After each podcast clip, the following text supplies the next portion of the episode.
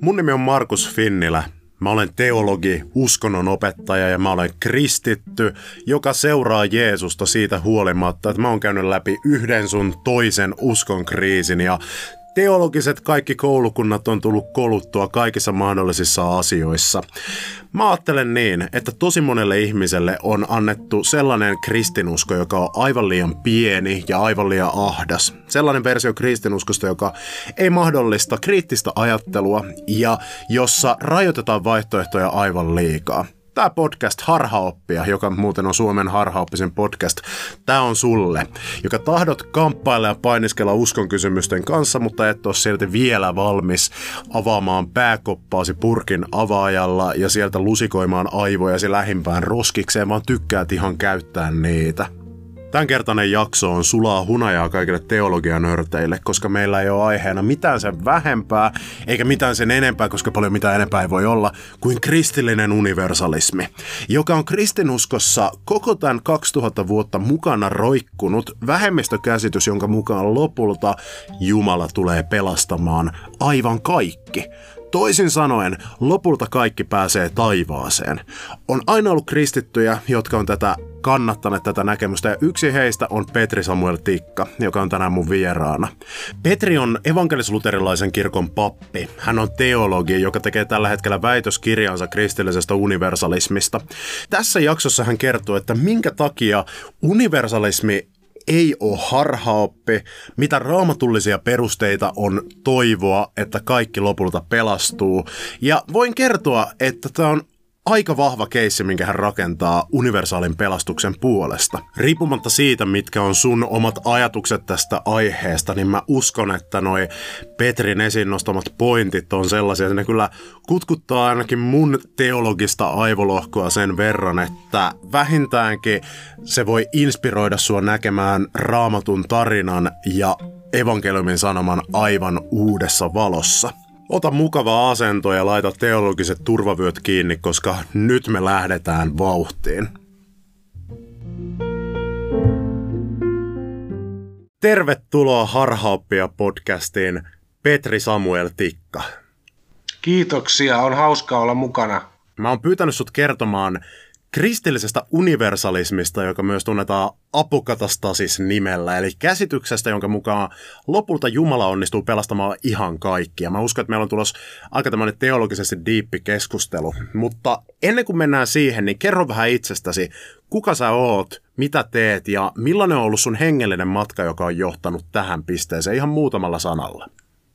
No mun nimi on Petri Samuel Tikka ja itse on luterilainen pastori ja on kasvanut ihan lapsesta pitäen Temppeliaukion kirkossa. Se on mun koti kirkkoni, jossa mut on kastettu ja mun vanhemmat on Kari Tikka, joka on kapellimestari, Eeva Tikka, joka on pastori. Mun vanhemmat on aina uskoneet, tai ennen kuin mä olin syntynytkään, niin olivat jo uskoneet tähän kaikkien pelastumisen toivoon, mutta mulla oli välillä vähän itselläni tämä asia epäselvä Mulla 16-vuotiaana oli ateistinen filosofian opettaja tai agno, vahva agnostikko, jota mä rupesin vastustamaan.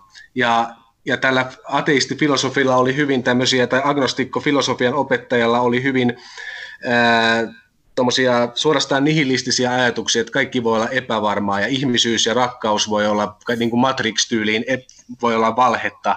Niin mä vastustin tätä ja sanoin, että Jumala on totta ja sitten mulle tuli tärkeäksi se, että Kristus on tullut tekemään ihmisyyden todelliseksi ja että nämä kristilliset perusopit, niin kuin inkarnaatio ja muut, on tärkeitä. Mutta samalla mä sitten opin, että pitäisi olla tämmöinen käsitys myös, että, että jotkut ihmiset mahdollisesti tai todellisesti joutuvat ikuisen eroon Jumalasta. Ja koska tätä niin yleisesti sanotaan, niin mä ajattelin, että täytyy olla totta tämän käsityksen mutta sitten mulle tuli kymmenen vuotta myöhemmin sen jälkeen näky Kristuksen rististä, joka muutti mun ajattelua tässä suhteen, mitä Kristus ja Isä ja Pyhä Henki on tehneet ristillä.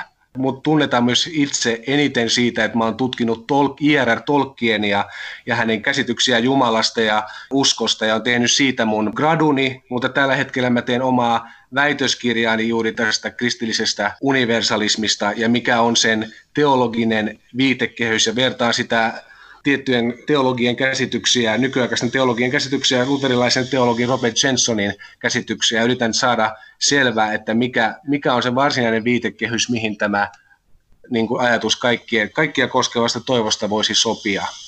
Ja itselleen tietysti myös musiikki on todella tärkeää laulaminen. Ne on jotakin sävellelyt itsekin ja YouTubeen laittanut Quenian kieliselle Tolkienin kielisiä lauluja myöskin. Mm, sä oot yksi Suomen johtavista haltiakielten puhujista ja itse mä ihailen todella paljon tota itselläni on hyvin suuria nörttitaipumuksia ja toi on mun mielestä aivan upean kunnioitettavaa, että joltakin sujuu Quenia sillä lailla, kun sulla se kulkee. Mutta hei, siinä päästiin jo vähän siihen universalismiin asti ja mennään siihen tarkemmin. Mun ymmärrys oli kauan se, että universalismilla tarkoitetaan, että kaikki uskonnot ja kaikki erilaiset elämäntavat ja tiet on yhtä hyviä. Ja sillä, että mitä tekee tässä elämässä ei ole mitään väliä, koska kaikki pääsee kuitenkin taivaaseen. Tästä kuitenkaan siinä mun käsittääkseni ei ole kysymys, siis kristillisessä universalismissa, vaan miten sä määrittelisit kristillisen universalismin pähkinänkuoressa?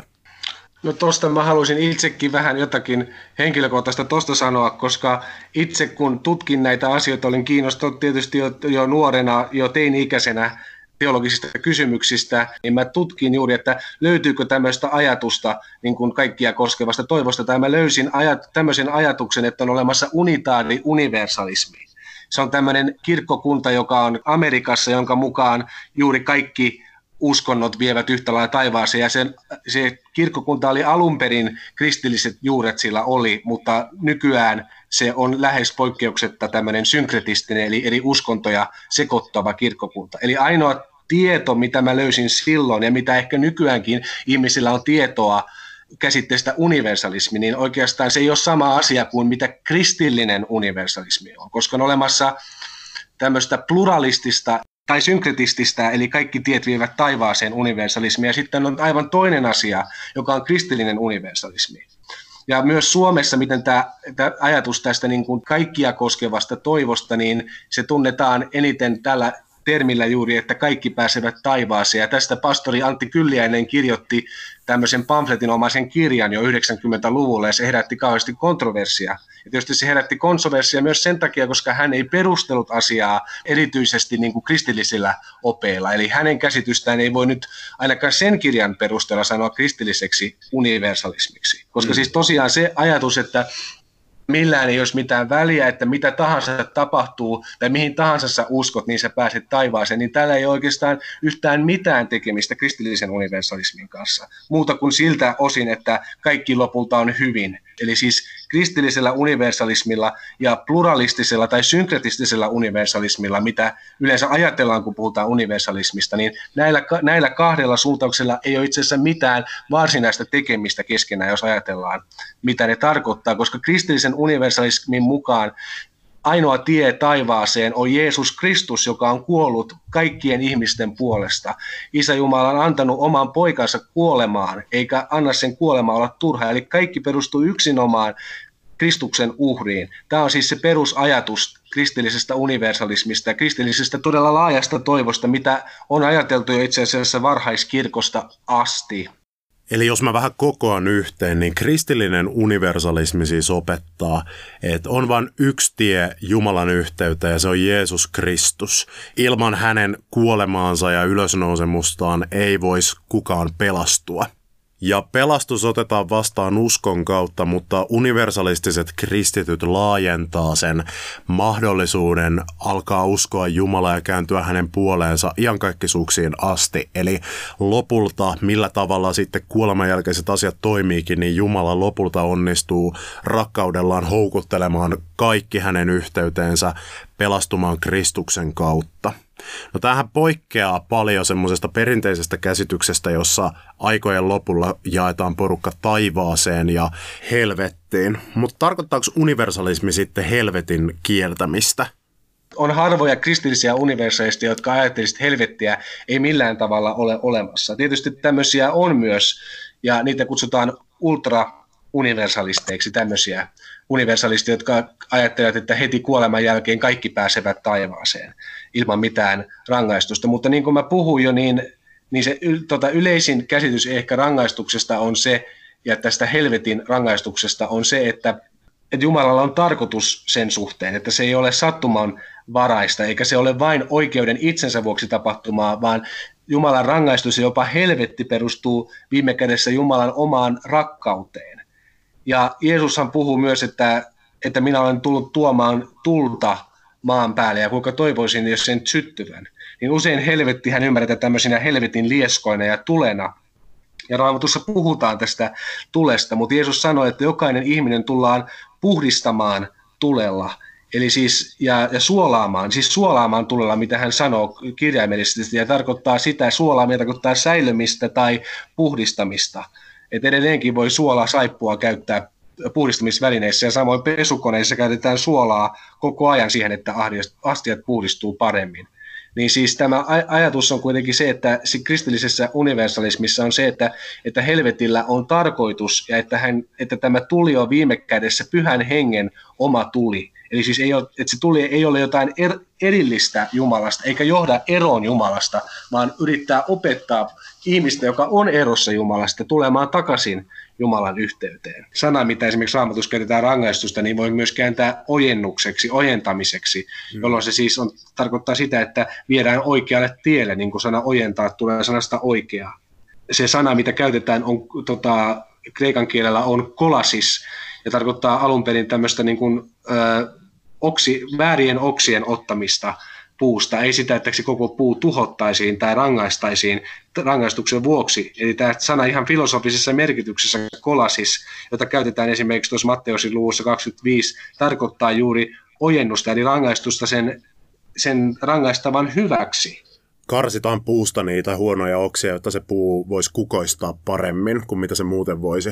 Avaatko vielä hiukan tota, että miten rangaistus ymmärretään universalismissa, koska mä oon huomannut, että monet universalistit ehkä välttää sitä rangaistussanaa ja kenties ihan hyvästä syystä, koska tähän, että ajatellaan, että Jumalan rankaisee rakkautensa takia, niin se on altis semmoiselle väärinkäytökselle, koska menneinä vuosikymmeninä esimerkiksi lasten pahoinpitelemistä ja hakkaamista ja piiskaamista on perusteltu sillä, että se on vaan rakkautta. Ja mitä mä tunnen universalistista teologiaa, niin niin tälleenhän sitä Jumalan rangaistusta ei ymmärretä, vaan se nähdään jotenkin tämmöisenä tapana viitata semmoiseen Jumalan parantavaan toimintaan. Kerro hieman siitä, miten Jumalan rangaistuksen konsepti ymmärretään universalismissa ja mitä ongelmia universalistit näkee perinteisessä rangaistusajattelussa kuten sanottu, niin rangaistus yleisesti tarkoittaa sitä vain, että iskataan tai rangaistaan sen takia, että ei, ei sen niin kuin hyväksi, kun nykyään on myös oikeuslaitoksessa enemmän tämä käsitys, varsinkin Suomessa, että yritetään niin kuin johtaa takaisin oikealle tielle. Ja se on siis tämä sana kolasis, mikä on raamatus, tarkoittaa juuri tätä samaa restoratiivista käsitystä oikeudenmukaisuudesta, kun taas toinen sana, mikä, mitä siellä on vähemmän, on sitten Timo Reija, joka tarkoittaa taas rangaistusta rangaistuksen vuoksi. Viittasit tuohon, että puhutaan sellaisesta näkemyksestä, joka on kristinuskossa hyvin vanha. Ja tämä on mun mielestä aika vähän tunnettu asia. Monesti ainakin niissä ympyröissä, hengellisissä ympyröissä, missä mä oon kulkenut, kaikkien pelastumisen ajatus on liitetty nykyaikaiseen liberaaliteologiaan, jossa vähätellään raamatun painoarvoa, ei tehdä kauhean semmoista rankkaa teologista työtä ja painiskella teologisten kysymysten kanssa, mutta tällähän menee juuret hyvin kauas menneisyyteen. Millaisia vaiheita on ollut siinä, miten kirkossa on suhtauduttu universalismiin? Minne asti se juuret menee? Kuvaile muutamalla ajatuksella tätä historiallista puolta. Kristillisen universalismin juuret menee oikeastaan jo aikaan ennen kristinuskoa jos muistaa tämän keskeisen ajatuksen Abrahamista, kun Abraham oli se, mistä tietysti monoteistiset ää, ju, tota, uskonnot Lähi-idässä juontaa juurensa, niin Abrahamille sanottiin, että sinun siemenesi kautta tulevat kaikki kansat siunatuiksi. Niin siinä on jo ytimessään tämä ajatus siitä, että Abrahamin uskon ja sen siemenen kautta, jonka hän saa, niin kaikki kansat tulevat siunatuksi. Ja tietysti kristillisessä uskossa tämä siemen on viime kädessä ymmärretty Israelin kuninkaaksi, Jeesukseksi, Kristukseksi. Uudessa testamentissa tietysti voisi nostaa nimenomaan esille Paavalin tässä, koska Paavali puhuu esimerkiksi Filippiläiskirjan toisessa luvussa, että jokainen polvi on notkistuva ja jokainen kieli on ylistävä Jeesusta Kristusta ja kutsuva häntä Herraksi. Ja se on nimenomaan se kristillinen uskon tunnus, että kaikki siis Kristuksen sovitustyön tähden lopulta ylistäisivät Jumalaa.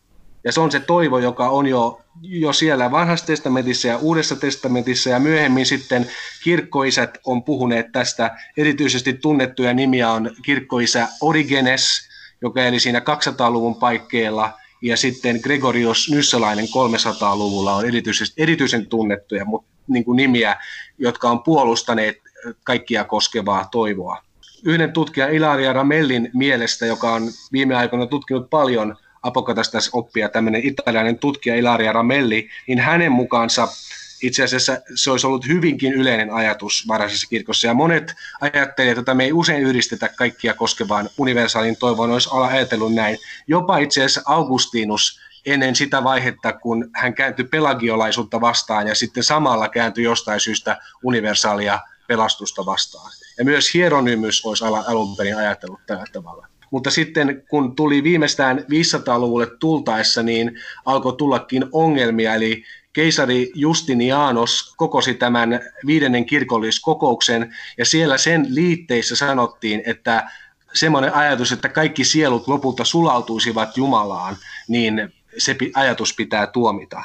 Mutta tämä ei itse asiassa ole se ajatus, mitä olisi varsinaisesti esimerkiksi Origenes tai Gregorius Nyssalainen kannattanut. Mutta se, koska tämä ajatus, mikä tuomittiin sitten 500-luvulla oli semmoinen ajatus, tämmöinen, mitä voisi kutsua panteistiseksi universalismiksi, että kaikki sulautuvat lopulta Jumalaan, eikä ole eroa ihmisten, enkeleiden eikä minkään välillä, eikä yksilöiden välillä hieman tämmöinen hindulaisuuden mokshaa muistuttava ajatus, jossa kaikki lopulta sulautuu Brahmaniin, eli maailman sieluun, niin, niin tämmöinen torjuttiin kirkossa, mutta se ei tarkoita, että kaikenlainen universalismi olisi torjuttu.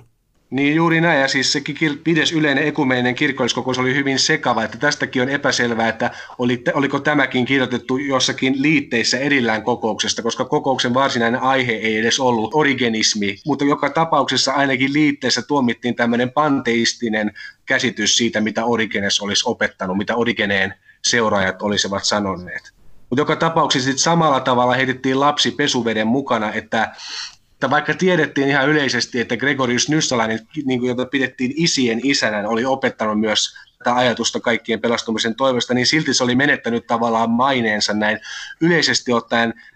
Sekä niissä kirkoissa, joita me nykyään kutsutaan ortodoksiseksi ja katoliseksi kirkoksi, mutta taas siinä kirkossa, joka, jonka nimi oli vanhastaan ää, idän kirkko, niin siellä tämä ajatus ei ole koskaan ollut tuomittu, vaan siitä on ihan, ihan puhuttu ihan niin kuin tosin usein, se, se pitää sanoa, että aina näistä asioista ei ole puhuttu yleisesti, koska varhaisessa kirkossa oli minun käsitykseni mukaan aika moralistinen käsitys pelastuksesta, niin ei haluttu antaa semmoista, että tehkää nyt mitä vaan, vaan sitten niille, jotka olivat tavallaan ymmärtäneet jo sen, että meidän pitää elää oikein, jotta me päästään lähelle Jumalaa, niin niille voi sitten antaa tämän toivon.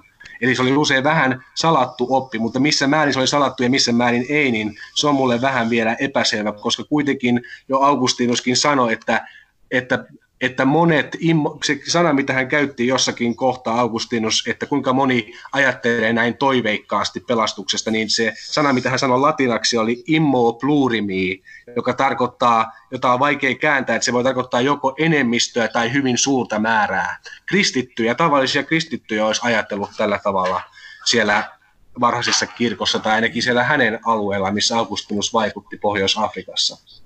No jos tämä ajatus kaikkien pelastuksesta oli niin valtavirtaa Augustinuksen aikana, että joko enemmistö tai ainakin suuri osa kristityistä ajatteli näin, niin miten tässä sitten kävi näin, että valtavirtakäsitykseksi tuli se ajatus siitä, että lopulta Jumala tulee tuomitsemaan jotkut ikuiseen kidutukseen ja joidenkin versioiden mukaan jopa kiduttamaan ihmisiä ikuisesti. Eli miksi, miksi tämä näin hirveän niin kuin ahdistava oppi tuli sitten lopulta kristinuskossa hallitsevaksi käsitykseksi helvetistä?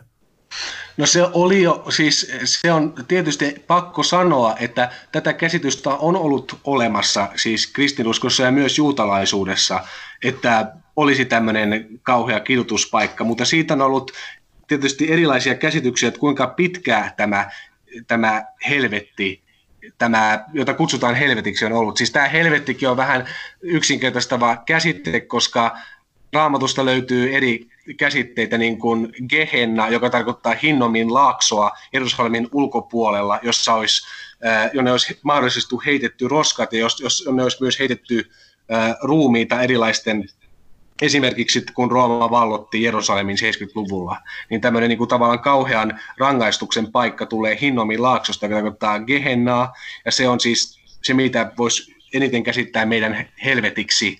Mutta sitten on myös käsite Hades, joka tarkoittaa tuonelaa, niin kuin meilläkin puhutaan, uskon, apostoli, tai siis puhutaan apostolisessa uskontunnustuksessa puhutaan siitä, että Kristus astui alas tuonelaan, niin se käsite tästä tuonelasta on Hades, joka on taas tämmöinen vähän niin kuin neutraali paikka, että siellä voi olla hyviä tai pahoja ja siellä on erilaisia osastoja. Mutta siis juutalaisuudessakin oli ajatuksia, että usein oli ajatus, että se, tämä Gehenna kestää maksimissaan vuoden, mutta oli myös tietysti käsityksiä, että se kestäisi pitkään tai jopa ikuisesti. Esimerkiksi tällä tavalla ajatteli kirkkoisä Tertullianus siinä 100-200-luvun paikkeilla.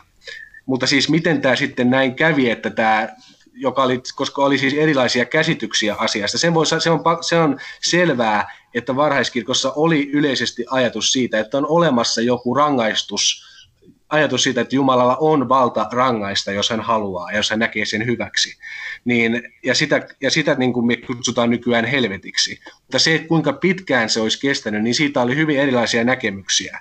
Ja siis sen mä haluan sanoa, että minkä takia siis tosiaan tämä näin muuttui, on siis tietysti sitä voi ajatella ihan sitä on vaikea sanoa ja tavallaan vaikea mennä ihmisten päähän, mutta tietysti monet on ajatelleet sillä tavalla, että tämä keisari Justinianos olisi, olisi tota, määritellyt tämän näin ehdottomaksi tämän rangaistuksen, jotta hän voisi tavallaan pitää ihmiset siinä ruodussa, että jos, jos, pelot, jos rangaistuksen, rangaistuksellahan usein valtiot pitävät niin kuin ihmisiä, että he eivät rupea tekemään liian pahoja asioita, mikä voi olla ihan ainakin hyödyllistä. Mutta sitten tietysti keisarilla ehkä oli intressi tehdä semmoinen asia, että tämä rangaistus on aivan ehdoton ja siitä ei voi ikinä päästä niin kuin vapaaksi, jotta sitten kaikki ihmiset käyttäytyisivät kunnolla ja, ja tottelisivat keisaria. Eli tämmöinen käsitys helvetistä ikuisena rangaistuksena olisi siis tämmöinen niin kuin, poliittisen vallan kannalta hyödyllinen työkalu. Niin, näin ainakin monet ajatteleet ja tulkineet, että miksi tämä olisi muuttunut. Tietysti Augustinuksella oli varmasti enemmän tämmöisiä teologisia käsityksiä, mutta kyllä hänelläkin oli aika rankkoja käsityksiä siitä, miten esimerkiksi tota, näitä eri tavalla niin kuin katoliseen kirkkoon suhtautuvia kristillisiä ryhmittymiä pitää, pitää niin kuin hoitaa, niin hänellä oli vähän niin kuin siihen piti hänen mielestään valtion pakottaen johtaa ihmiset takaisin siihen katolisen kirkon huomaan. Että hänelläkin oli vähän tämmöisiä aika rankkoja käsityksiä hän sitten konkreettisista tuomioista ja asioista. Mennään sitten universalismin perusteluihin ja vasta-argumentteihin. Ne pyörii yleensä varsinkin meillä protestanteilla raamatun ympärillä, koska meille raamattu on uskon ylin auktoriteetti ja mä, mä aavistelen, että monella kuulijalla on mielessä monia raamatun paikkoja, joihin he haluaa vastauksia, että no mitenkäs sitten tämä kohta sopii yhteen tämän kanssa tai tämä kohta. Mutta aloitetaan eka siitä, että millä lailla voidaan perustella universalismia. On tullut jo jonkin verran tämmöisiä moraaliin liittyviä perusteluita, tämmöisiä filosofisia perusteluita, mutta miten sä perustelisit raamatun tekstien avulla universalismin? Löytyykö sieltä perusteluita ajatukselle siitä, että kaikki pelastuu vai onko tämmöinen kristillinen universalismi käsitys, joka uskotaan raamatun teksteistä huolimatta?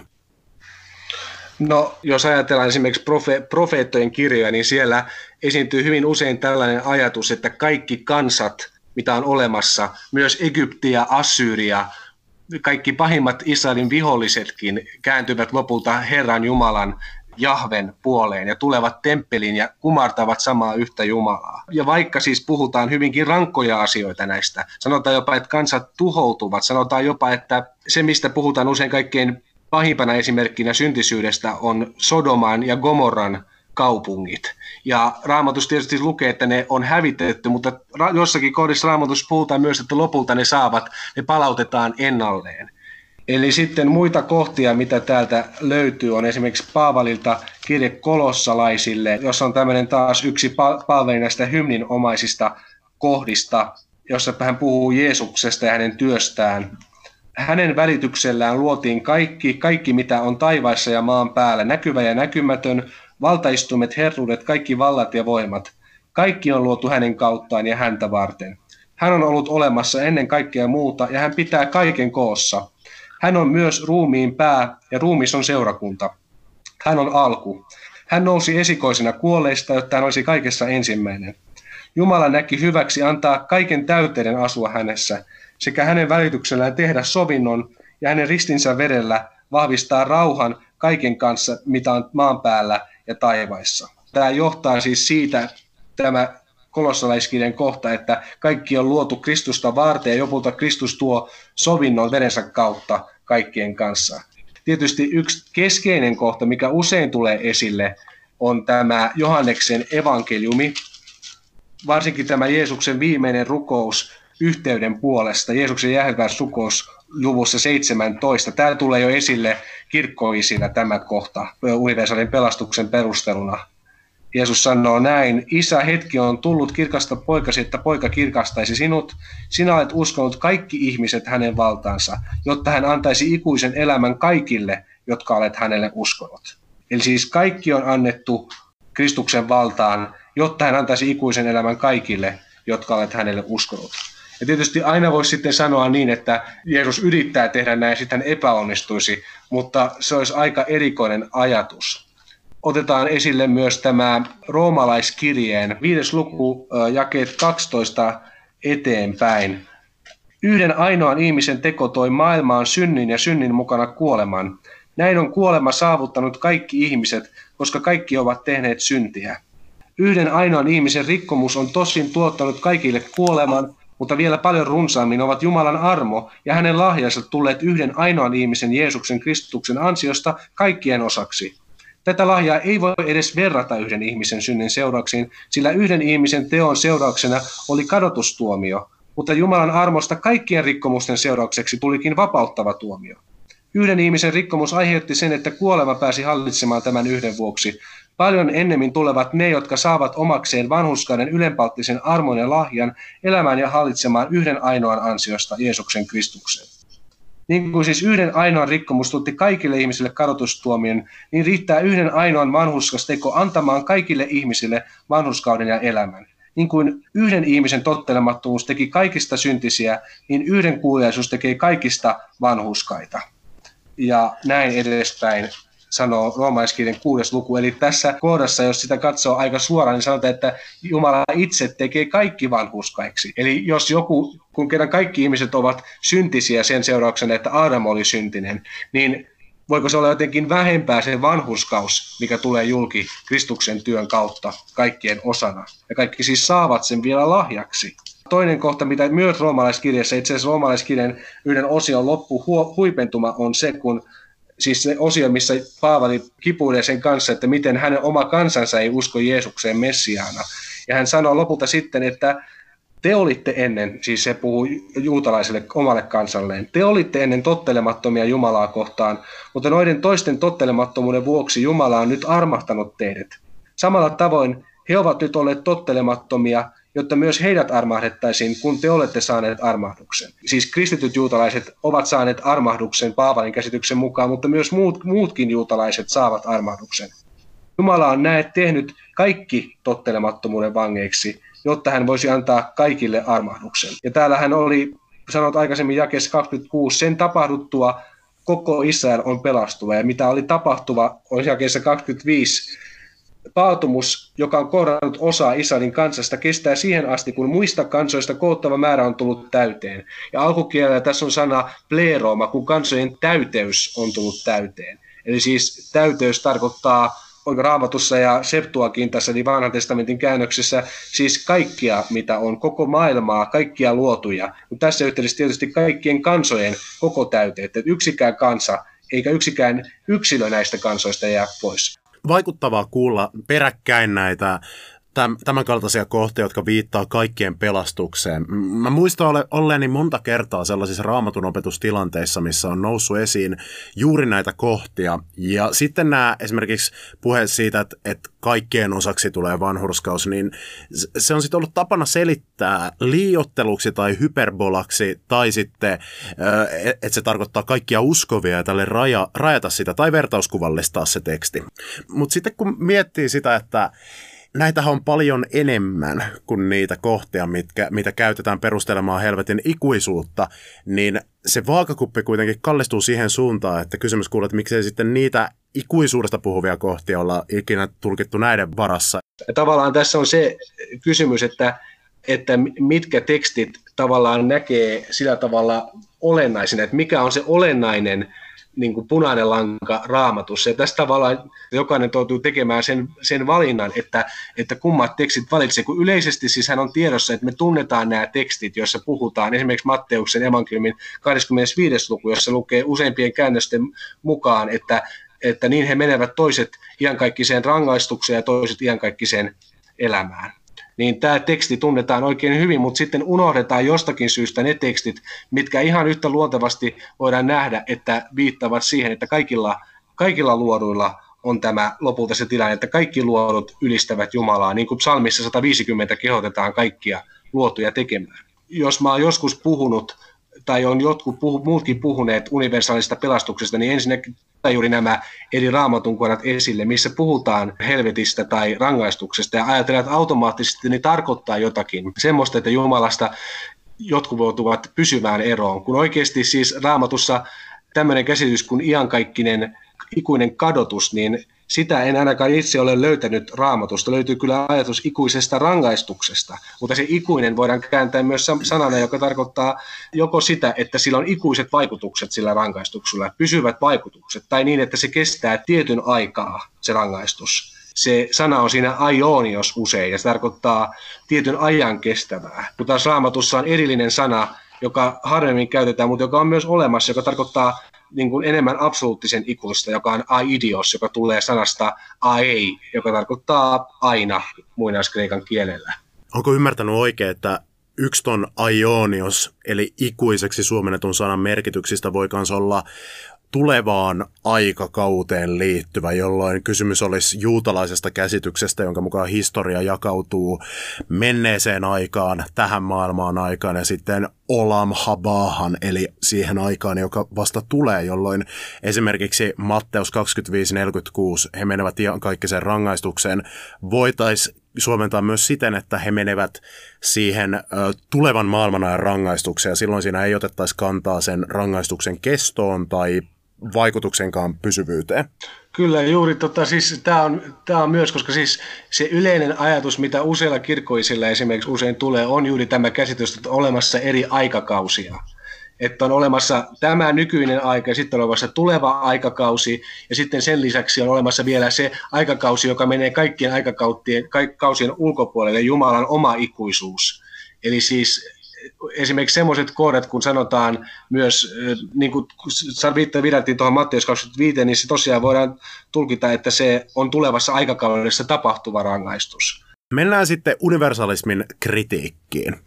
Raamatussa on myös sellaisia kohtia, jotka, jotka ei suoraan puhu tästä asiasta, mutta jotka tuntuu kuitenkin implikoivan sitä, että kaikki ei tule pelastumaan.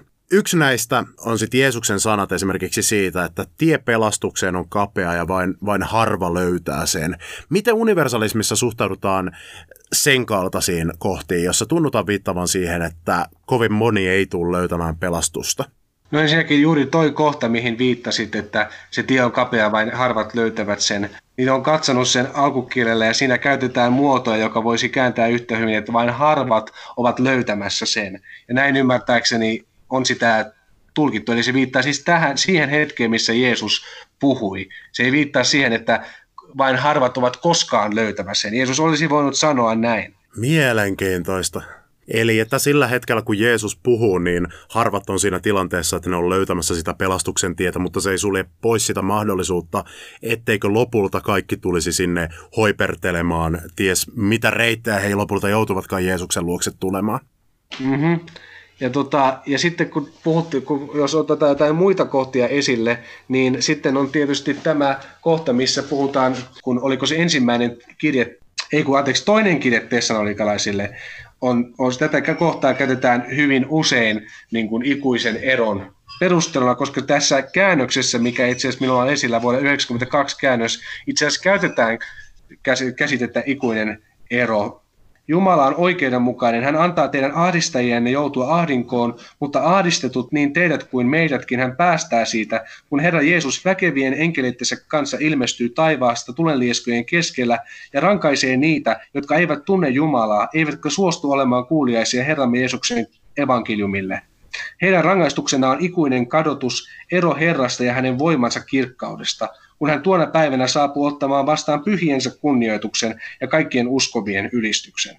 Mä nyt katson suoraan, että mikä se olikaan se ää, alkukielinen. Ellei mä täysin väärin muista, muista kun mä niin sitä itse suomentelin joskus opiskeluaikana, että se, se ero Jumalasta, niin se, se voidaan, niin kuin, siinä oli jotain semmoista prepositiokikkailua, että se pystytään ymmärtämään, että tulee tämmöinen niin kuin ikuinen rangaistus, joka niin kuin lähtee Jumalasta tai Jumalan kasvoista tai jotain, että Jumala on se rangaistuksen lähde, että, että se niin kuin ihminen ei joudu eroon Jumalasta, vaan se on Jumala edessä ja Jumala, Jumalasta tulee tämmöinen puhdistava tuli tai miten se nyt sitten ymmärretäänkään.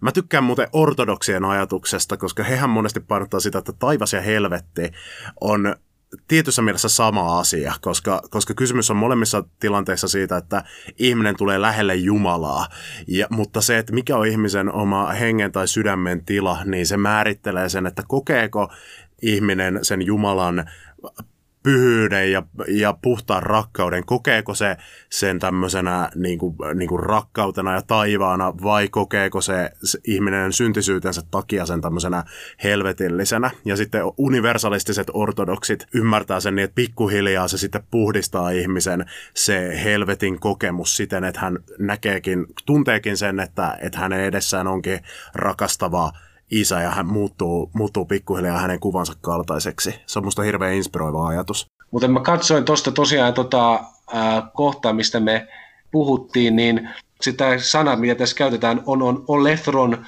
aionion, eli tota, tuho, aika, tulevan aikakauden tuho. Ja tätä kohtaa itse asiassa usein käytetään annihilationismi-opin perusteeksi, perusteena. Eli tota, sen opin perusteena, että jotkut ihmiset lakkaisivat olemasta lopulta. Eli tästä tätä kohtaa oikeastaan, jos katsoo alkukieltä, niin ei voi tämän päättymättömän rangaistushelvetin opin kohdaksi nähdä, koska se ei puhu siitä, se puhuu aionisesta tuhosta, joka loogisintaan käsittää joko sinä, että se ihminen lakkaa olemasta, tai niin kuin Paavali usein puhuu tuhosta, niin on se, että se vanha ihminen tuhoutuu, jotta uusi ihminen tulisi esille. Ja tämä kaikki tulee siis, tässä tosiaan tämä tulee Jumalan, tai siis Herran kasvoista tämä tuho, eli siis se Herran kirkkaus vaikuttaa tämän. Eikä tätä tarvitse käsittää niin, että se on tuho pois Jumalan kasvoista. Siis tämä, tässä ei puhuta erosta. Tässä käytetään sanaa, joka tarkoittaa mun ymmärtääkseni tuhoa eikä eroa Jumalasta. Eli suomentaja on antanut siinä tämmöisen perinteisen kristillisen puhettavan vaikuttaa ja tämän niin kuin valtavirta näkemyksen ja laittanut sinne tekstiin mukaan tämän ajatuksen tästä ikuisesta erosta Jumalasta, vaikka sitä ei sieltä varsinaisesti löydy. Mutta mennään niin muihin tämmöisiin yleisiin perusteluihin, mitä kuullaan universalismia vastaan. Yksi semmoinen, mikä mun mielestä on tosi yleinen, ehkä kaikkein yleisin, mutta, mutta sitten mun mielestä aika onneton perustelu on se, että, että tosi monen kristityn reaktio on sitten se, että no mihin tarvitaan Jeesuksen sovitustyötä, jos kaikki lopulta pelastuu. Tai sitten tämä esiintyy siinäkin muodossa, että Jeesuksen sovitustyö jotenkin turhentuu, jos kaikki pelastuu. Mutta sitä mä en ole itse ikinä oikein ymmärtänyt siitä syystä, että mun mielestä jos kaikki pelastuu, niin se kertoo siitä, että Jeesuksen sovitustyö ei todellakaan turhennu, vaan päinvastoin se tuo kunniaa sille enemmän, jos Jeesus todella sovituksella onnistuu lopulta pelastamaan kaikki. Ja muutenkin tämä ajatus siitä, että, että mihin tarvittiin Jeesuksen sovitustyötä, jos kaikki lopulta pelastuu, niin se vähän perustuu ehkä semmoiseen väärinkäsitykseen, että kaikki pelastuu Jeesuksesta huolimatta, eikä että kaikki pelastuu Jeesuksen ansiosta, mikä on se kristillisen universalismin ajatus. Mutta sitten ihan toisenlainen perustelu universalismia vastaan tulee sitten tuolta perusteluista semmoisen niin ikuisen tietoisen kidutuksen puolesta. Mulle aina äh, nuorena perusteltiin sitä, että miksi helvetin täytyy olla ikuinen ja loppumaton kärsimys ja kidutus sillä, että Jumalan täytyy kunnioittaa ihmisen vapautta, jonka hän on hänelle antanut. Ja jos joku ihminen tahtoo sitten käyttää vapauttaan siten, että hän kääntää selkänsä Jumalalle, niin Jumala ei voi väkisin häntä pelastaa, koska se olisi, se olisi ihmisen vapauden ö, riistämistä häneltä. Onko universalismi ristiriidassa vapaan tahdon kanssa? Ensinnäkin on sanottava se heti suoraan, että tämä on hyvin nykyaikainen käsitys siitä, miten vapaa tahto ja universalismi liittyvät toisiinsa. Tämä on yleisin argumentti tota, universaalia pelastusta vastaan on juuri tämä käsitys siitä, että, että ihmistä ei voi pakottaa uskomaan tai ei voi pakottaa pelastukseen. Mutta taas sitten, miten tämä oli varhaisessa kirkossa, niin asiat olivat itse asiassa aivan juuri päinvastoin. Käsitys tämmöisestä vapaasta tahdosta oli hyvin yleinen kirkkoisillä, mutta se oli päinvastoin, se oli universaali, kristillisen universalismin perustelu varhaisessa kirkossa. Mutta tämä liittyy myös siihen, että käsitys vapaasta tahdosta oli hyvin erilainen käsitys vapaasta tahdosta oli semmoinen, että vapaa tahto perustuu siihen, että ihminen suuntautuu sitä kohti, mitä hän näkee hyväksi, eli mitä hän pitää hyvänä. Ja ihmisen varsinainen hyvähän on lopulta Jumala. Ja vaikka ihminen ei sitä näkisikään, niin siis tämmöisille varhaiskikkoajattelijoille oli semmoinen käsitys, että Jumala kykenee omassa voimassaan ja omassa viisaudessaan, rakkaudessa ja parantavuudessaan johtamaan ihmisen siihen pisteeseen, että hän näkee sen, että hänen todellinen hyvänsä, mitä hän oikeasti sisimmässään tarvitsee ja kaipaa, on itse Jumala. Ja myöhemmin sitten tämä alkoi muottoutua keskiajalla, varsinkin nykyajalla, on semmoinen käsitys vapaudesta vallalla, jota, voisi kutsua, jota kutsutaan libertaariseksi käsitykseksi vapaasta tahdosta tai vapaudesta. Ja sen mukaan vapaus on sitä, että sinä voit tehdä aivan mitä haluat ja kaikki sinun valintasi ovat aivan yhtä vapaita.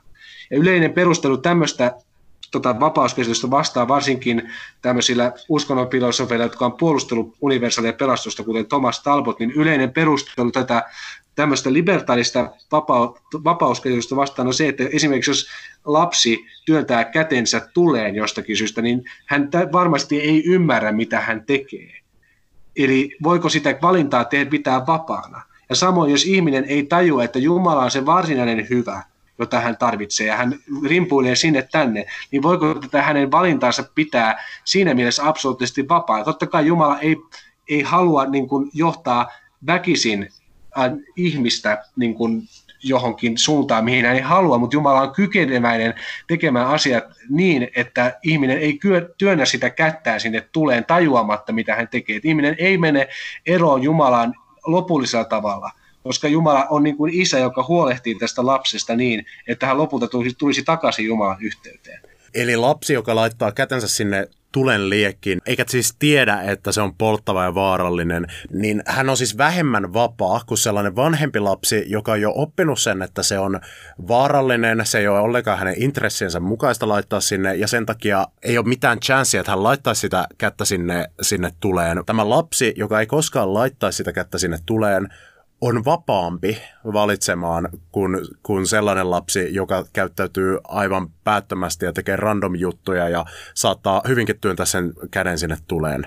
Kyllä, ja tätä kutsutaan usein, siis en ole nyt varma suomenkielisistä termeistä, mutta äh, niin kuin järkeen perustavaksi, eli rationaaliseksi käsitykseksi vapaasta tahdosta, kun tämä nykyinen käsitys, mikä alkoi keskiajalla niin kuin ymmärtääkseni Duns Skotuksen ja nominalismin myötä, niin on käsitys, on, sitä kutsutaan libertaariseksi käsitykseksi vapaudesta tai vapaasta tahdosta.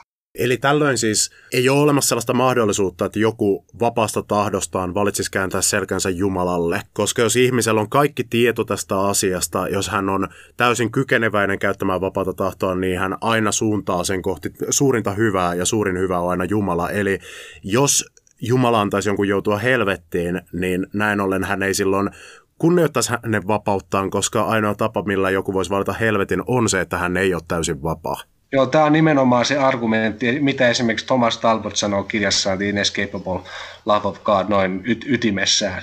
Juuri niin kuin sanoit, että siis jos ihminen ei halua sitä varsinaista hyvää, mikä on Jumala, niin hän ei itse asiassa käsittänyt, mistä Jumalassa tai hänen rakkaudessaan on kysymys. Eli hän tekee valinnan, joka ei ole varsinaisesti hyvin informoitu tai vapaa. Ja tämä pätee nimenomaan kaikkein eniten Jumalaan, joka on kaikkein se suurin hyvä. Eli ihminen tarvitsee hänestä kaikkein sen täydemmän tiedon, mutta samalla kun hän saa sen tiedon, että kuinka rakastava ja hyvä Jumala on, niin luonnollisesti, ellei ole jotakin esteitä, ja Jumalahan raivaa ne esteet pois, niin luonnollisesti sen luotuisuutensa perusteella ihminen haluaa ottaa sitten vastaan tämän Jumalan hyvyyden. Ja lopulta Jumala johtaa ihmisen siihen pisteeseen, että hän ei voi langeta pois siitä hyvyydestä. Toisaalta on olemassa myös universalisteja, joilla on, joilla on erilainen perustelu tai erilainen suhtautuminen vapaan, vapaaseen tahtoon, joka muistuttaa vähän enemmän reformoitua käsitystä tai jopa Lutherin käsitystä, koska mehän varmaan monet tietää, että Lutherin tunnetuimpia teoksia ja mitä hän itse piti tärkeimpänä on sidottu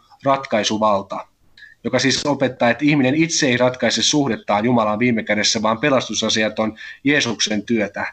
Ja, ja myös tämä, että ihmisessä herää usko ja taipumus kohti Jumalaa monet taas sanoo sieltä että nämä pelastusasiat on niin suuria asioita, että ihmistä ei voi viime kädessä, ihminen olisi niin kuin lapsi, joka jättäisi vastuuseen asioista, jotka on paljon suurempia kuin mitä hän itse voi käsittää tai toimia niiden hyväksi.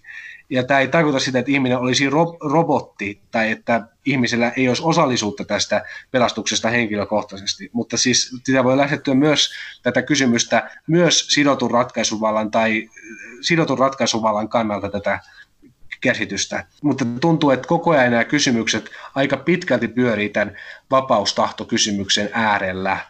Ja itse olen yrittänyt mun omassa tutkimuksessa vähän katsoa asioita myös laajemmasta näkökulmasta ja siitä, että mikä on sitten, mitä me tarkoitetaan pelastuksella. Kun usein me ajatellaan, että pelastus tarkoittaa sitä, että mä kirjoitan jonkun sopimuksen suurin piirtein, ja nyt mä pelastun, kun mä olen sanonut, että nyt mä uskon Jeesukseen kun taas kun mulle itselleni ja monien kokemus on se, että pelastus on sillä tavalla lahjaa ja yhteyttä Jumalaan seurakunnassa. Kysymys on paljon enemmän kuin vain jostakin yksittäisen yksilön vapaasta tahdosta, vaan ja paljon enemmän siitä, että miten me suhtaudutaan toisiimme, miten me suhtaudutaan Kristuksen ruumiiseen, miten me ylistetään Jumalaa.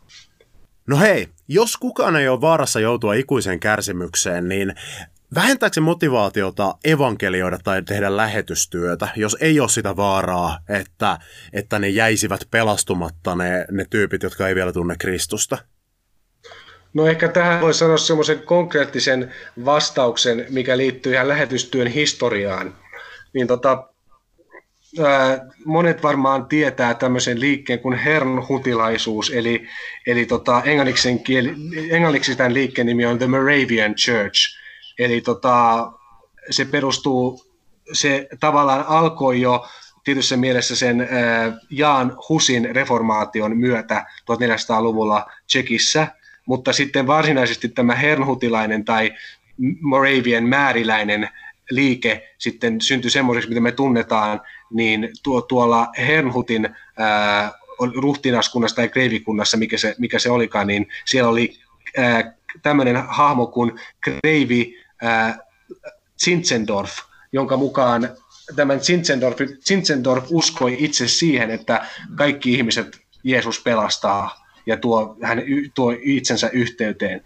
Ja Zinzendorf oli myös hyvin ekumeninen hahmo, eli hän yhdisti tavallaan ne jäänteet, mitä oli tästä määriläisestä kirkosta sieltä Tsekistä tulleista pakolaisista ja yhdisti sen muiden pakolaisten kanssa ja halusi muodostaa tämmöisen ekumeenisen kir- niin kuin yhteyden ja seurakunnan ja kirkkokunnan. Ja nykyään meidän tämän her- hernhutilaisen, siis tämä Zinset oli tämän hernhutin kreivi, niin hernhutilaisen liikkeen, liikkeen hedelmänä Suomessa on päivän tunnussana, ja siellä aina valitaan täällä tämä veljesseurakunta, henhutilainen veljesseurakunta valitsee aina ne tota, jakeet siihen päivän tunnussana, jota hyvin monet kristityt Suomessa lukevat. Mutta joka tapauksessa tämä henhutilainen liike oli siis ensimmäisiä vahvoja lähetysliikehdintöjä protestantismissa Eli he lähtivät ihan Etelä-Amerikkaan, lähtivät Pohjois-Amerikkaan, he lähtivät Grönlantiin, he lähtivät Intiaan. Tämä Zinzetorf siis lähetti ihmisiä ja tuki lähetystyötä esimerkiksi niin kuin kaikkialla maailmassa. Esimerkiksi Grönlantiin kristinusko tuli paikallisille asu, asukkaille 1700-luvulla juuri tämän hernhutilaisen lähetysinnostuksen myötä. Ja tätä kaikkea siis johti ihminen, joka hyvin vahvasti uskoi kaikkien pelastumiseen toivoon. Ehkä se oli juuri siinä, että hän, hänellä oli tämä näkemys, että kaikki ihmiset voivat pelastua. Koska yleinen käsitys on se, että varsinkin esimerkiksi reformoidussa kirkossa, jossa oli hyvin paljon vastustusta lähetystyötä kohtaan, niin on käsitys se, että Jumala on valinnut toiset ja ei ole valinnut toisia niin oli hyvin vahva. Esimerkiksi jo Lutterilla oli myös tämmöinen käsitys, että lähetystyötä ja evankeliumia saa mennä saarnaamaan vain sinne, missä joku ruhtinas on, on niin kuin tieten tahtojen kutsunut saarnaajan. Eli ei ollut tämmöistä käsitystä, että mennään vaan vapaasti saarnaamaan, varsinkaan niin kuin siis protestantismissa. Tietysti jesuitoilla ja muilla oli tämmöistä innostusta, kun he menivät Japaniin ja minne vaan 1500-luvulla. Mä sanoisin, että minkä takia meidän on vaikea hahmottaa sitä, että että lähetystyö ja universaali pelastus voi liittyä toisiinsa, on se, että meillä on dualistinen, kaksijakoinen niin kuin käsitys maailmasta, tai miten nyt sanoisi sillä että Jumala on jossakin muualla ja me ollaan täällä. Ja me tehdään jotakin ja Jumala tekee jotakin jotakin muuta. Ei niin, että me voitaisiin osallistua siihen Jumalan työhön, joka hän on tekemässä. Onko sitten myös tähän toiseen klassiseen kysymykseen, eli siihen, että no mitä väliä on moraalilla tässä elämässä, jos kuitenkin joka tapauksessa pääsee lopulta taivaaseen, niin piileekö siihenkin vastaus siinä, että meidän ra- rakkaus ja lähimmäisen rakkaus ja meidän hyvät teot, mitä me toivon mukaan tässä elämässä tehdään, niin, niin sekin pitäisi nimenomaan nähdä osallistumisena siihen Jumalan valtakunnan esiin murtautumiseen tässä todellisuudessa, eli Jumalan työhön osallistumisena. No sähän vastasit jo omaan kysymykseesi, niin mä itse ajattelen näin, että jos joku uskoo kaikkien pelastumisen toivoon, siis kristilliseen toivoon, jos joku oikeasti uskoo siihen ja pitää sitä tärkeänä, niin, niin siis se, sellainen ihminen haluaa myös tehdä hyvää. Se on sama kuin tämä, että puhuttiin luterilaisuudessa, että nyt luterilaiset uskovat, että pelastuu armosta. Miten kukaan enää haluaa tehdä hyvää, jos ei ole tämmöistä pelkoa, että päätyy eroon Jumalasta kun on pelastettu armosta. Niin se on sama pätee vaan laajemmassa mielessä, mutta se on se, tavallaan se sama kysymys, mitä asetetaan sitten universaali, kristillisille universalisteille. Semmoinen, joka haluaa tehdä tietoisesti pahaa tai ei välitä Jumalan opetuksesta ja kasvatuksesta, niin ei enää ole kristillinen, eikä ole kristillinen universalisti.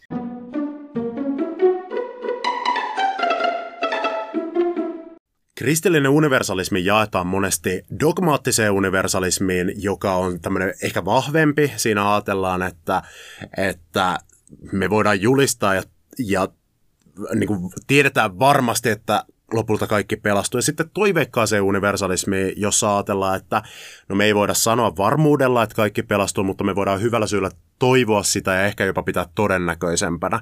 Ootko se dogmaattinen vai toiveikas universalisti? Mä olen ehdottomasti Jumalan armosta ja, ja toivon aina, en pelkästään toivo, vaan tiedän aina olevani Jumalan armosta dogmaattinen universalisti. En niin, että mä olisin siitä ylpeä, mutta siis mä en voi sille mitään, koska mä sain kerran näyn Kristuksen rististä, josta mä voin sitten puhua lisää kohta myöhemmin, joka on mut vakuuttanut siitä, että tämä on Jumalan tahto ja Jumalan tarkoitus. Mutta siis kuten sanoit, niin on kaksi erilaista yleistä käsitystä universaalista toivosta. Voi joko ajatella niin, että se on mahdollista ja hyvin toivottavaa, mutta me ei voida tietää sitä varmasti usein juuri tämän vapaan tahdon takia. Ja sitten on toinen käsitys, joka on dogmaattinen universalismi, jonka mukaan varsinkin varmaan Kristuksen ristintyön perusteella ja usein myös esimerkiksi Jumalan luomistyön perusteella sanotaan, että, että kaikki ihmiset varmasti pelastuvat. Esimerkiksi David Bentley Hartilla ortodoksisella teologilla ilmenee käsitys, että Jumala ei ole voinut luoda, luoda ketään, ellei hän tietäisi, että se hänen luomisensa johtaa siihen tarkoitukseen, mitä hän tarkoittanut, koska Jumala ei ole pakko luoda ketään tai mitään. Ja Jumala vapaudessa ja ikuisuudessa luo jokaisen ihmisen tietää, että kaikki ihmiset tulevat ottamaan Jumalan ja Jeesuksen vastaan. Niin dog, tämä David Medley Hart on dogmaattinen universalistin luomisopin perusteella. Mä itse on dogmaattinen universalisti erityisesti ja keskeisesti Kristuksen ristintyön perusteella. Ja sitten itse tietysti mitä mä tutkin on, että miten tämä sitten toteutuu pyhän hengen toiminnan kautta ja miten me saadaan tästä kokonaisvaltainen maailmankuva Kristuksen rististä ja voimasta ja miten se todella kattaa Kristuksen verenvoima kaiken.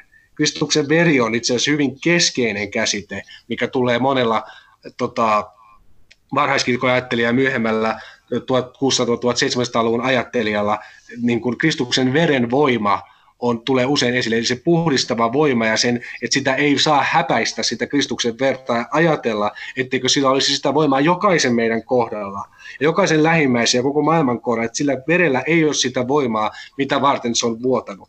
E, eli kaikkien isän luomien puolesta, mutta se on nimenomaan sen Kristuksen oma työ ja Kristuksen oma veri on yksi keskeinen asia tässä dogmaattisessa käsityksessä universalismista, kun taas sitten jos on toiveikas universalisti, niin se usein jää siihen toiveikkuuteen nykyaikana varsinkin keskeisesti tämän vapaa-tahtokäsitysten takia. Että ei voida varmasti sanoa, koska voidaan toivoa, että Jumala näin tekee, mutta ei voida olla varmoja, koska ihmisellä on kuitenkin vapaa tahto valita No onko tällaisilla teologisilla käsityksillä esimerkiksi helvetistä, niin sun mielestä käytännön merkitystä ihmisen elämässä, jos mietitään vaikkapa sellaisia asioita kuin jumalasuhdetta, mielenterveyttä tai moraalia?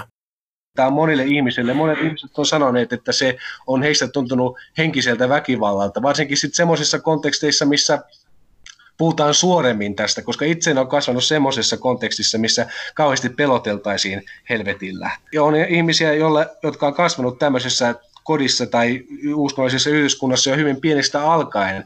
Ja se on, se on ollut pääsyynä monille ihmisille, miksi he hylkäävät kristinuskon. Eivätkä voi pitää sitä varten otettavana vaihtoehtona enää itselleen.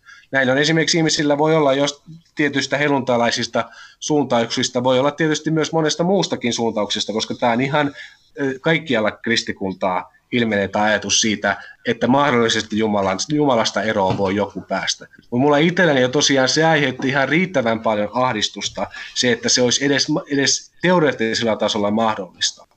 Mua itseä ei ikinä, ikinä varmaan oikein peloteltu helvetillä varsinaisesti, mutta se on kyllä aina ollut osa mun maailmankuvaa tämmöinen, siis ei enää nykyään, nykyään mä menen jonnekin annihilationismiin, eli, eli helvetti tämmöisenä olemassaolon päättymisenä ja jonnekin toiveikkaan universalismin välille, mutta, mutta silloin kun uskoin tämmöiseen jonkaikkiseen helvettiin, niin se oli niin kuin siinä yhteisössä ja ympyröissä, missä mä olin, niin se oli tosi selkeä juttu, että suurin osa ihmisistä tulee joutumaan sinne. Et periaatteessa opetettiin näin, että me ei voida sanoa kenestäkään yksilöstä, että kuka sinne joutuu, mutta kaikki kuitenkin tiesi, että no, no kyllä nyt oikeasti sellaiset julkiateistit esimerkiksi, totta kai ne sinne joutuu. Ja se oli, jossain vaiheessa mulle siitä tuli iso ongelma. Ja mä aina, aina nykyään mietin sitä, että ne ihmiset, jotka uskoo, että iso osa ihmisistä joutuu ikuiseen kadotukseen, että se on Jumalan tahto, niin mä mietin, että miten se saadaan sopimaan yhteen sen ajatuksen kanssa, että Jumala on rakkaus ja että täydellinen rakkaus,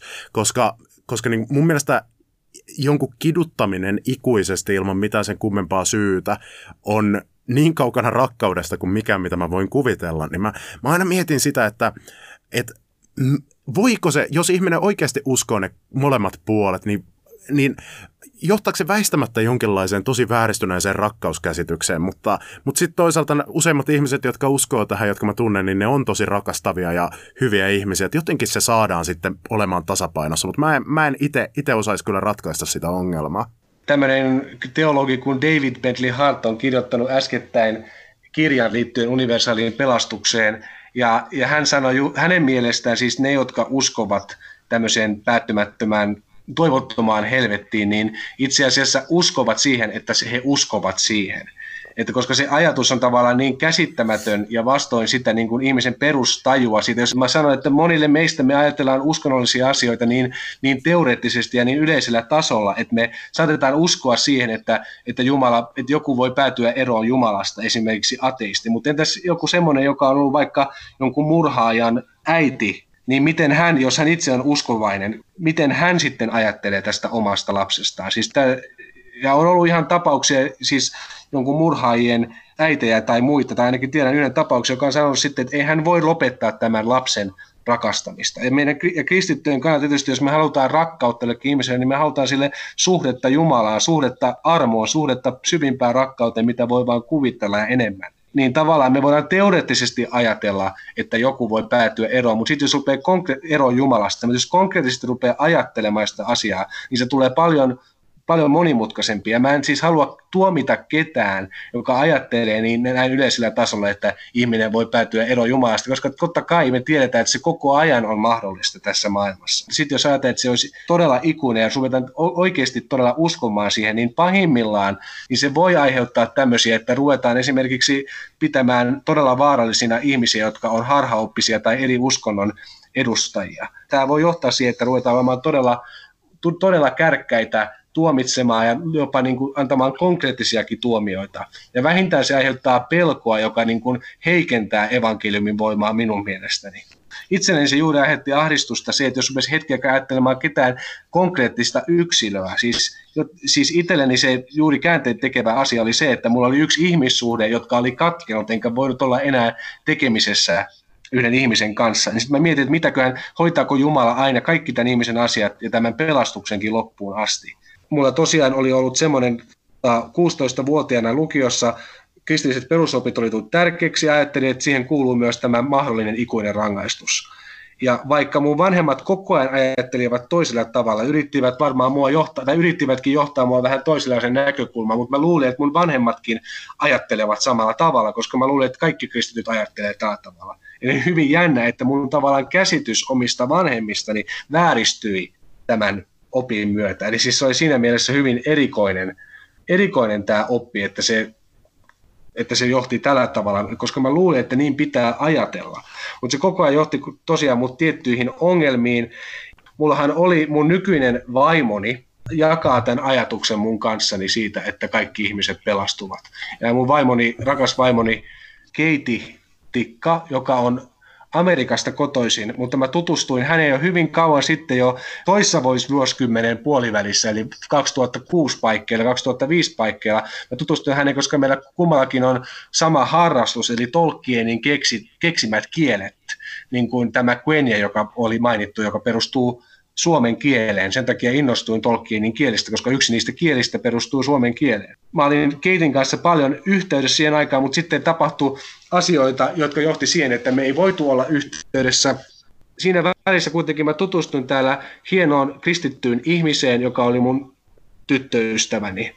Mutta lopulta se, ei, se, asia, se suhde ei onnistunut ja mulle jäi mietityttämään yleisesti vaan se, että mitä tälle ihmiselle tapahtuu, koska en niin, että mä pelkäisin hänen puolestaan, mutta mä pääsin, mulle tuli kova kriisi siitä asiasta, koska mä ajattelin, että mä olin rakastanut tätä ihmistä ja miten tämä voi loppua. Mä toivoin, että tästä tulee jotakin hyvää. Ja usein siitäkään ei puhuta, kuinka tämmöiset suhteiden loppumiset voi aiheuttaa valtavan kriisin ihmisessä. Ja ainoa keino, miten mä pääsin siitä vapaaksi siitä kriisistä, oli se, että mä ajattelin, että Jumala rakastaa kuitenkin tätä ihmistä aina loppuun asti. Itselleni sitten nousi se kysymys, mitä mä olin kuullut monilta ihmisiltä, oli se sitten, että mä, mä kuulin sitten jälkikäteen ja myöhemmin on kuullut monilta ihmisiltä juuri tämän kysymyksen, että jos Jumala rakastaa kaikkia ja hoitaa kaikkia, Kristus on kaikkien puolesta, niin miten joku sitten voi päätyä eroon Jumalasta? Niin kun mä ajattelin tätä, että mä olin itse päässyt vapaaksi mun omasta kriisistäni ajattelemaan, että Jumala rakastaa tätä ihmistä ja kaikkia ihmisiä äärimmäisellä voimalla ja valtavuudella, mitä mä olin vain omassa vajavaisuudessani tehnyt. Ja kun mä ajattelin, että miten sitten Jumala ei hoitaisi rakkaudessa, jos minäkin olen päässyt vaan kriisistäni eroon, vaan uskomaan, että, että mun ei tarvitse lopettaa rakastamista, vaan että Jumala ottaa sen mun rakkauden ja itse jatkaa sitä rakkautta aina. Eli ei se käsitys siitä, että Jumala todella rakastaa henkilökohtaisesti ihan konkreettisia ihmisiä henkilökohtaisesti, teki muuhun vaikutuksen ja, ja vapautti minua. Mutta sitten mulle jäi tämä kysymys, että miten Jumala sitten voi hoitaa jokaisen ihmisen niin, että hän rakastaa häntä aina, ei hylkää ketään. Ja, ja niin mä olen tietysti aina uskonut, mutta se oli vahvistunut minusta tämän kriisin seurauksena. Ja, tästä siis huomaa, kuitenkaan teo, tietysti me kaikki, varmasti kaikki, jotka tätä kuuntelee, niin tietää, kuinka teologiset ja henkilökohtaiset kriisit liittyvät toisiinsa. Mä luin sitten jouluna 2012, joulun päivinä siis joulupäivän jälkeen, yhtä evankelista blogikirjoitusta, eli siis evankelisuus on tämmöinen liike, luterilaisessa kirkossa, jossa usein painotetaan evankeliumin tota, valtavuutta ja iloa, mutta joskus siellä ollaan myös hyvin tavallaan ää, kapeita ja ahtaita opin suhteen. Niin, niin mä luin tätä evankelista blogia ja, ja siinä sanottiin, että jos ihminen ei, ei usko tämän elämän aikana, niin hän varmasti päätyy, ei pääse sinne taivaan kotiin, eikä, ja, ja, eikä voi olla yhteydessä enää Jumalaan. Ja jotain varmasti tämmöistä siitä, että joutuu eroon Jumalasta, jos ei tämän elämän aikana usko. Ja sitten mulle juuri tuli se kysymys, mikä, jos Jumala rakastaa siis jokaista konkreettista yksilöä täydellä rakkaudella, niin miten hän ei hoitaisi sitten, pyrkisi ja te, hoitamaan jokaisen ihmisen asiaa loppuun asti. Ja kun me tiedetään, että kun mun käsitykseni oli se, että ihminen ei lopulta itse ratkaise pelastusta, vaan usko on lahjaa, niin miten sitten voi olla, että olisi joitakin ihmisiä, jotka joutuisivat tämän Jumalan hoidon ulkopuolelle ja Jumalan uskonlahen ulkopuolelle, kun Jumala kerran hoitaa ja rakastaa jokaista ihmistä loppuun asti. Mutta mulla jäi vain enää se kysymys, miten tämä on mahdollista, miten tämä voi olla raamatullista, miten tämä voi perustua kristinuskon perusoppeihin. Ja mulle tuli sitten mieleen, mitä mä olin oppinut teologisessa tiedekunnassa, kiitos Jumalalle teologisesta tiedekunnasta, Mulle tuli mieleen, mitä mä olin oppinut, että on olemassa tämmöisiä teologeja kuin Gregorius Nyssalin, jotka on ollut ihan kristillisiä opettajia ja on silti puhuneet kaikkien ihmisten pelastumisesta. Mutta mä en tiennyt, mitä nämä asiat tarkoittaa, enkä mä rupenut siinä vaiheessa lukemaan sitä enempää. Mua vaan ahdisti, koska mä ajattelin, että kyllä uskon on ta- oltava tarpeellista, kun mä en missään nimessä halunnut olla tota, tämmöinen unitaari universalisti tai synkretistinen tai pluralistinen universalisti, joka opettaa, että kaikki pääsevät taivaaseen ilman henkilökohtaista usko, uskoa ja suuretta vapahtajaan ja Jumalaan, ja siis Jumalan omaan rakkauteen ennen kaikkea, josta koko, joka on itse kolminaisuus, isä, poika ja pyhä henki. Niin mä en ole mitenkään halunnut semmoista käsitystä siitä, että Jumala hoitaa ihmisiä, joka, jossa ohitettaisiin usko. Ja sitten kun mä näitä kysymyksiä ahdistuin mietin, mietin ja mietin, että miten Jumala sitten voi antaa sen uskon kaikille, niin mulle tuli vain näkynä se Kristuksen risti, mihin tietysti koko kristinuskon perustuu.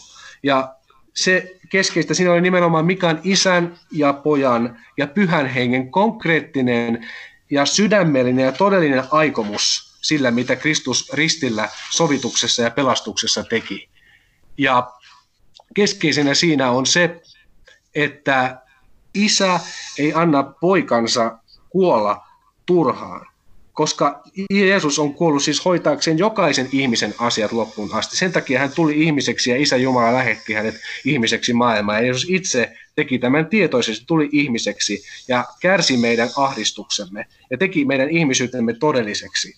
Niin Isä Jumala ei anna poikansa kuolturaa. Kukaan isä, kukaan vanhempi ei anna poikansa, lapsensa, tyttärensä, kenenkään omansa kuolla turhaan toisena keskeisenä tietysti on se, että poika oli, niin kuin mä sanoin jo äsken, on tullut ihmiseksi sovittaakseen ja kokeakseen sen kaiken meidän ahdistuksemme ja hoitaakseen pahimmatkin tilanteet. Mikä on siis kristinuskon ehdoton ydin, on se, että Kristus on meidän kanssamme, jokaisen ihmisen kanssa, joka kokee ahdistusta ja kantaa sen ahdistukset meidän kanssamme ja myös meidän puolestamme, jotta me päästäisiin vapaiksi.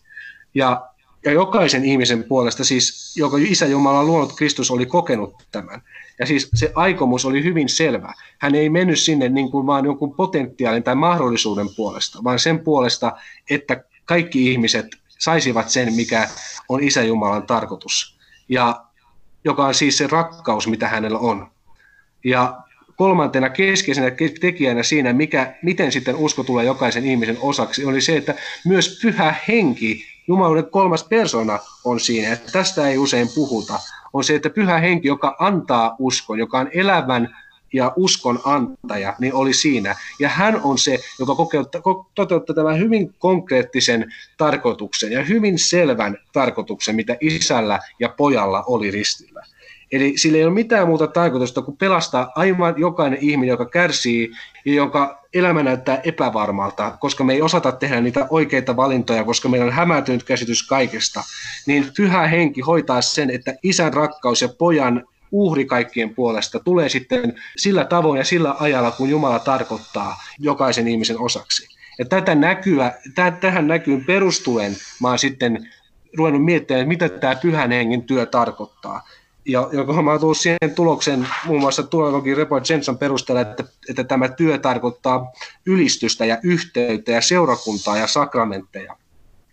Mutta sitten palatakseni siihen asiaan rakkaudesta ja vaimosta, niin sen jälkeen kun mulla oli tämä näky tästä Kristuksen rististä, niin pian sen jälkeen mulle tuli semmoinen näky, ja tunt, tai siis ei näky, vaan tavallaan ääni, että sinä saat vaimon, tai sinulla on jo vaimo, tai sinä saat vaimon tänä vuonna. Mä luulin, että se tapahtuisi vuonna 2013, mutta itse asiassa mulla koko ajan oli, oli tämä vaimo, joka oli sitten Keiti, ja me mentiin sitten naimisiin, kun Keiti oli, otti mun uudestaan yhteyttä, hän oli silloin töissä Chadissa, Afrikassa tavallaan tämä, nämä henkilökohtaiset kysymykset siitä, että miten Jumala huolehtii rakkaista ja miten me saadaan se rakkaus, mitä me tarvitaan ja kaivataan, niin, se, niin liittyvät toisiaan. Sekä se, että miten me saadaan Jumalan rakkaus ja sitten omalla kohdalla, niin miten Jumala sitten armossaan hoisi, että mä saan myös sen rakkauden, mikä on mulla aina ollut ja mikä on aina ollut tarkoitettu tässä ihan fyysisessä arkipäiväisessä elämässä.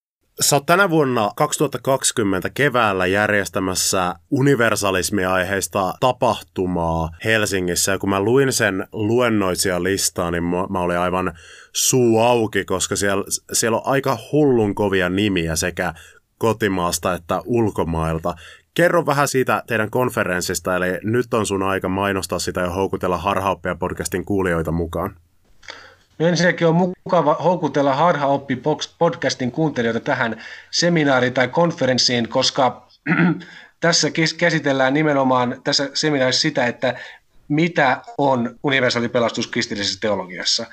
Ja tämän konferenssin seminaarin nimi on, yläotsikko on Toivo Hope – Eli tämä on kaksikielinen seminaari ja alaotsikko, niin kuin sanon, universaali pelastus kristillisessä teologiassa, kysymysmerkki Universal Salvation in Christian Theology. Ja se järjestetään 24-26. huhtikuuta 2020 Aleksanterin teatterissa ja Temppeliaukion kirkossa. Täällä on tämmöisiä kuuluisimpia tämän aiheen tai tunnetumpia tämän universaalin pelastusaiheen tutkijoita, kuten Ilaria Ramelli, jonka mä mainitsin jossakin vaiheessa, niin tämä italialainen tutkija tulee puhumaan siitä, että minkä takia apokatastasis oppia ei itse asiassa koskaan ää, siis tätä sillä tavalla, miten se ilmeni Gregorius Nyssalaisella, ei koskaan eksplisiittisesti siis suoralta sanalta tuomittu. Ja sitten täällä on myös Brad Shersack, joka on tutkinut väkivallattomuuden teologiaa. Täällä on myös ihan suomalaisia tunnettuja teologiaa, Serafim Seppälä, Aku Visala, Kari Kuula, ja tietysti itsekin jotain puhun. Piispa Teemulla Ajosalo tulee pitämään rukoushetken.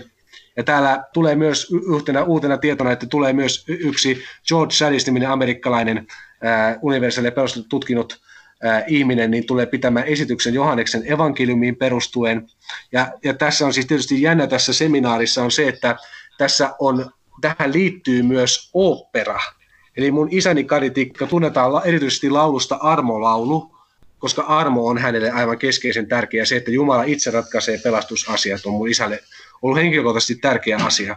Ja tämä mun isä on tehnyt muitakin operoita, kuten Luther-opera ja opera Frida, joka kertoo Namibian lähetystyöstä. Tämä siis operan nimi on Rakkaus on väkevä kuin kuolema, ja se esitetään 23-26.4.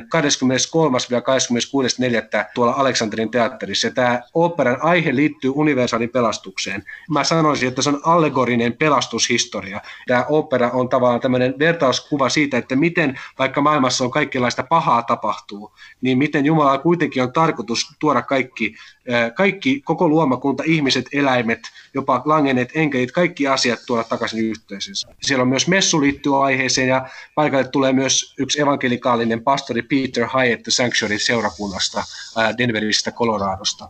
Ja tähän liittyy myös vielä lisää tietoa, sanon vain, että löytyy, jos etsii Facebookista semmoisen sivun kuin facebook.com kautta Universal Salvation, tai sitten etsii tämmöisen blogin, joka nimi on toivohope.blogspot.com, niin näistä löytyy lisää tietoa, mutta myös 23.4. Brad Shersack puhuu teologisessa tiedekunnassa illalla Jumalan väkivallattomuudesta, siitä kuinka Jumala, Jumalassa ei ole vihaa toivon, että kerrotte, jos tämä asia ollenkaan kiinnostaa, niin kertokaa tästä kaikille ystäville ja vihamiehille, niin vihamiehille myös ja kaikille mahdollisille ihmisille, koska tästä on tärkeää, että on jotain tietoa. Me yritetään laittaa myös sitten myös internettiin kuvata näitä ohjelmia ja muita, mutta ihmeessä tulkaa paikalle, voi tulla mihinkä tahansa näistä tota, luennoista, tai voi tulla kaikki, ja kaikki on täysin ilmasta toi on kyllä ehdottomasti Suomen mittakaavasta ja varmaan ihan maailmanlaajuisestikin ainutlaatuinen ja laadukas tapahtuma. Eli itse ainakin koitan päästä paikalle, jos vaan mitenkään elämäntilanne sen sallii. Pastori Petri Samuel Tikka, jos kuulijat tahtoo tietää enemmän susta ja sun ajatuksista, minne ohjaat heidät? No voi mennä ka- ka- kaksi paikkaa suosittelen erityisesti, eli petritikka.blogspot.com, eli etsii Petri Tikka ja blogi, niin ainakin löytyy. Mulla on oma YouTube-kanava, eli etsii Petri Tikka ja YouTube Googlesta tai muualta, niin löytyy myöskin. Niin sieltä löytyy, YouTubesta löytyy erityisesti mun jotain musiikkiin liittyviä juttuja, lauluja. Voi myös Facebookista etsiä, mutta Petri Samuel Tika niin voi pyytää myös kaveriksi, niin ihan mielellään sitten näkee heti, mitä kaikkia juttuja on kirjoittanut ja tekemässä. Ja erityisesti sen takia, jos haluaa kysyä multa jotain henkilökohtaisesti, niin mielellään voi lähettää vaikka Facebookin kautta viestiä. Kiitos tosi paljon antoisasta keskustelusta. Kiitos. Tässä oli tämänkertainen harhaoppi-jakso. Mä voin kertoa, että mä sain ainakin aivan hullun paljon ajattelemisen aihetta tämän keskustelun pohjalta. Mitä ajatuksia tämä sussa herätti? Vakuutuitko siitä, että kaikki tulee lopulta pelastumaan? Vai pidätkö sitä turhana toivona? Mä tosi mielelläni kuulen sun ajatuksia, joita voit pistää esimerkiksi osoitteeseen harhaoppia at gmail.com. Myös jos sulla on kysymyksiä, johon toivot, että mä vastaan kysymys- ja vastausjaksossa, oletettavasti teologisia kysymyksiä, niin pistä samaan osoitteeseen harhaoppia at gmail.com. Mutta rauhaa ja rakkautta, hyvät harhaoppiset kuulijani, eletään toivossa.